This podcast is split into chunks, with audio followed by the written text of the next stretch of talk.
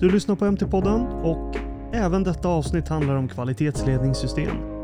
Informationen har fortfarande sin grund i ISO 9000 från 2015 och ISO 13485 från 2016.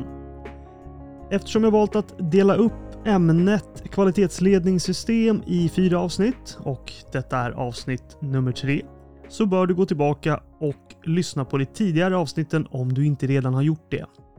I det här avsnittet så tänker jag berätta om vad 13485 har att säga om verksamhetsmiljö och kontroll av kontaminering. Inköp, leverantörsbedömning och verifiering av inköpt produkt. Installationsaktiviteter och serviceaktiviteter. Övervakning av mätutrustning och processer. Hantering av klagomål åtgärder för avvikande produkter som upptäckts efter leverans och till sist förebyggande och korrigerande åtgärder. Innan jag går in på verksamhetsmiljön så tänker jag ta en definition som jag missade att ta upp i förra avsnittet, nämligen hur ordet bevaras ska tolkas.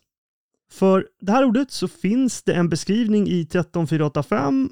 Den kanske inte är helt applicerbar för MT-avdelningar men den går ungefär så här. Redovisande dokument ska bevaras för att påvisa efterlevnad av krav, effekt och verkan av ditt QMS. Du ska definiera metoder för att skydda konfidentiell information. Redovisande dokument ska förbli läsbara, enkelt identifierbara och inhämtningsbara. Även ändrade redovisande dokument ska förbli identifierbara. Alla redovisande dokument ska bevaras minst under den medicintekniska produktens livslängd enligt organisationens definition, men minst i två år efter att den medicintekniska produkten frisläppts av organisationen. Och nu när jag säger detta så känner jag att jag missat att förklara ordet frisläppt också, så jag drar den direkt innan jag glömmer det. Enligt ISO 9000 så är frisläppning tillåtelse att fortsätta till nästa moment i en process. I vårt fall så kan det betyda att leverantören har placerat produkten i MT-avdelningens händer och även om visst ansvar ligger kvar hos leverantör och tillverkare så skiftar visst ansvar över till MT-avdelningen också. Så, nu går vi vidare. Eftersom jag utgår från att du lyssnat på de två första avsnitten om QMS så kastar vi oss in på verksamhetsmiljö och kontroll av kontaminering. Här ställs krav på att den verksamhetsmiljö som krävs för att åstadkomma överensstämmelse med produktkraven ska ha dokumenterade krav och dokumenterade rutiner för att kontrollera om miljön lever upp till de kraven som du har satt. Kraven kan vara saker som till exempel renlighet och kläder för personal, förutsatt att detta kan påverka produktens säkerhet eller prestanda. Det kan även vara temperaturer för arbete eller förvaring av produkter eller reservdelar. Här ingår även saker som personalens kompetens för att arbeta under speciella miljöförhållanden. Den personal som arbetar i en miljö som medför risker ska vara kompetent eller övervakas av annan kompetent person. När det kommer till kontaminering så ska organisationen planera och dokumentera åtgärder för kontroll av potentiellt kontaminerade produkter så att dessa inte kontaminerar personalen vid planerad underhåll eller andra produkter den kan komma i kontakt med. Vi hoppar vidare till inköp. Jag hoppas att du minns de definitionerna som du och jag kom överens om i förra avsnittet. Detta gäller då för inköpt produkt och det behöver som sagt inte betyda att du betalat för den. Organisationen ska göra en leverantörsbedömning och detta betyder att du måste fastställa kriterier för att kunna bedöma de leverantörer som tillhandahåller de inköpta produkterna. Kriterierna ska baseras på leverantörens förmåga att tillhandahålla produkter som uppfyller de kraven som din organisation har ställt. Kriterierna ska även vara proportionella till den risken som den inköpta produkten potentiellt skulle kunna ha på din produkt. Efter att du bedömt din leverantör som godkänd enligt dina satta kriterier så behöver du även verifiera den inköpta produkten. Du ska upprätta och införa kontroller som krävs för att säkerställa att din inköpta produkt uppfyller sin specifikation samt att den specifikationen är tillräcklig för det ändamålet som du har satt i dina kriterier. Omfattningen av denna kontroll beror på vilken risk den utgör för din produkt. Tidsgången för detta arbete kan därför variera från väldigt lite tidsåtgång till väldigt mycket tidsåtgång. Nu låtsas vi att du är på en MT-avdelning och du har precis gjort klart din bedömning av leverantören och börjat shoppa loss. Då får du förhoppningsvis din medicintekniska produkt eller liknande levererad någorlunda snart. Och jag fortsätter snabbt innan du inser att jag skitit i alla upphandlingsregler. Då kräver 13485 att du ska ha dokumenterade rutiner, inklusive acceptanskriterier för installation. Alltså det vi brukar kalla för ankomstkontroll. Detta ska ske förutsatt att detta är tillämpbart såklart. Det är okej okay att extern part utöver din organisation eller leverantören utför ankomstkontrollen och om det sker så ska den externa parten förses med de dokumenterade kraven för installation och verifiering. Om den medicintekniska produkten som du fått levererad kräver någon form av serviceaktivitet, såsom årligt underhåll, så ska detta fastställas i en dokumenterad servicerutin, lämpligtvis i nivå med vad tillverkarens servicemanual kräver.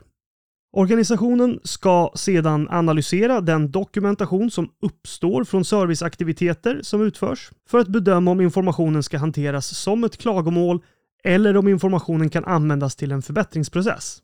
Även den här dokumentationen ska bevaras. För att utföra många av de mätningar som krävs vid ankomstkontroll och planerad service så krävs det att organisationen har mätutrustning. Exempel på dessa är elsäkerhetstestare, gasanalysatorer, tryck och flödesmätare eller multimetrar. Organisationen ska fastställa vilka mätutrustningar som krävs och skapa rutiner för att säkerställa att mätningarna kan utföras och blir utförda på ett sådant sätt att det överensstämmer med de satta kraven. Detta betyder i de flesta fall att du ska använda en utrustning som är kalibrerad av ett kalibreringsinstitut som är certifierat enligt ISO 17025. 13485 listar fem punkter som ska följas gällande mätutrustningar för att säkerställa att mätningar ger ett korrekt resultat. Mätutrustningar ska med förutbestämda tidsintervaller kalibreras. Alltså det uppmätta värdet från din mätutrustning ska jämföras med ett enligt kalibreringsinstitutet sant värde. Mätutrustning ska justeras när så är nödvändigt Alltså, ditt uppmätta värde från din mätutrustning ska korrigeras vid behov efter kalibrering. Mätutrustning ska identifieras för att möjliggöra fastställning av kalibreringsstatus, alltså att placera en lapp med datum för nästa planerade kontroll på mätutrustningen. Mätutrustning ska skyddas mot justeringar som skulle kunna påverka resultatet. Alltså att du som operatör av testutrustningen inte oavsiktligt ska kunna påverka resultatet genom att råka ändra inställningar. Detta kan säkerställas genom att se till att du är tillräckligt utbildad på relevanta mätutrustningar. Mätutrustning ska skyddas mot skada eller försämring under hantering och förvaring. Detta kan innefatta förvaringstemperatur och eventuell skyddsväska vid frakt. Förutom övervakning av kalibreringsstatus för din mätutrustning så krävs det också att du övervakar och mäter processer och produkter. Detta är dessutom en punkt under ledningens genomgång om du minns informationen från den i förra avsnittet. När det gäller övervakning och mätning av processer så ska organisationen använda lämpliga metoder för att övervaka och mäta processer som omfattas av QMS. -et. Metoderna ska visa processernas förmåga att åstadkomma det resultatet som du förväntat dig. Om ditt förväntade resultat inte uppnås så ska korrigerande åtgärder vidtas. Det krävs även att din organisation hanterar klagomål. Du måste ha rutiner för att utan dröjsmål hantera klagomål i enlighet med gällande författningskrav. Rutinerna ska minst omfatta följande. Mottagande och dokumentation av inkommen information. Utvärdering av information för att bestämma om återföring utgör ett klagomål. Utvärdering av information för att bestämma om återföringen utgör ett klagomål. Utredning av klagomålet. Fastställande av om informationen behöver rapporteras till relevant myndighet hanterande av de produkter som är föremål för klagomålet samt fastställande av om det finns ett behov av att påbörja en korrigerande åtgärd. Kom ihåg att även information som genereras genom den dokumentation från utförd service kan komma att behöva hanteras som ett klagomål. Om ett kundklagomål inkommit, men du väljer att inte utreda klagomålet, så måste du dokumentera en motivering till att du inte gjort en utredning på det. Lite närliggande till klagomål, eller ibland till och med i direkt anslutning till ett klagomål, så har vi åtgärder för avvikande produkter som upptäcks efter leverans. 13485 säger då att när en avvikande produkt upptäcks efter att den har levererats så ska organisationen vidta lämplig åtgärd med hänsyn till de verkliga eller tänkbara konsekvenserna av den avvikelse som skett. Detta ska självklart både dokumenteras och bevaras. Vid tillfällen då sådana avvikelser uppstår så ska även organisationen utfärda ett viktigt meddelande. För detta så ska organisationen ha rutiner som ska vara möjliga att verkställa när som helst. Ett så kallat viktigt meddelande i 13485s definition är ett meddelande som är utsänt av organisationen efter att den medicintekniska produkten är levererad för att komplettera information om åtgärder inom följande. Användning, ändring, återlämning eller förstörande av den medicintekniska produkten. Vissa avvikelser eller klagomål ska anmälas till relevanta tillsynsmyndigheter Eftersom detta regleras i EU-förordningen MDR alternativt i de svenska lagtexterna och förordningarna så tänker jag inte gå in på vad som ska rapporteras till vem i detta avsnitt. Men lägg på minnet att detta kan behövas och att även denna information ska bevaras. Med alla dessa potentiella problem och svåra situationer som jag nu gått igenom så tänkte jag avsluta med att kort prata om det som 13485 benämner som förbättring alltså förebyggande och korrigerande åtgärder. Organisationen ska identifiera och införa de ändringar som är nödvändiga för att säkerställa den fortsatta lämpligheten och verkan i ditt QMS. Organisationen ska även identifiera nödvändiga ändringar som krävs i produkten för att säkerställa säkerhet och prestanda. För att åstadkomma detta ska man ta hjälp av bland annat kvalitetspolicy, kvalitetsmål, revisionsresultat och ledningens genomgångar. När det gäller korrigerande åtgärder så ska organisationen vidta åtgärder för att helt och hållet eliminera orsaken till att avvikelsen uppstod. Med avsikt att förhindra att en avvikelse av samma orsak händer igen. Alla korrigerande åtgärder ska vidtas så snabbt som bara möjligt. Alla korrigerande åtgärder ska stå i proportion till de konsekvenser som uppkommit från avvikelsen. Den rutin, som du säkert redan förstått, måste finnas för att hantera korrigerande åtgärder.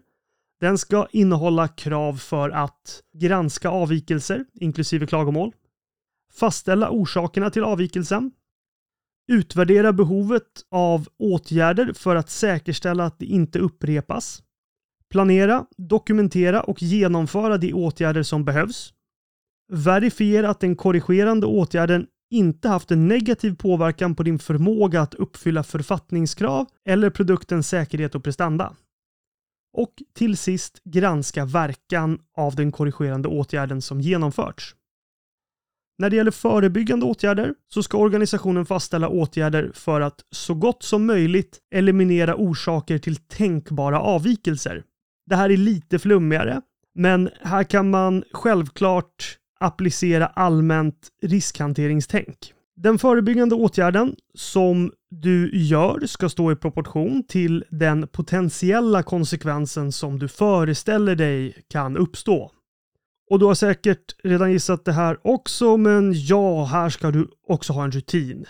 Din rutin för att genomföra förebyggande åtgärder ska innehålla väldigt liknande krav som den lista jag precis nämnde för korrigerande åtgärder, Dock inte exakt samma, så därför tänker jag faktiskt rabbla upp även detta. Din rutin för krav gällande förebyggande åtgärder ska innehålla bland annat följande.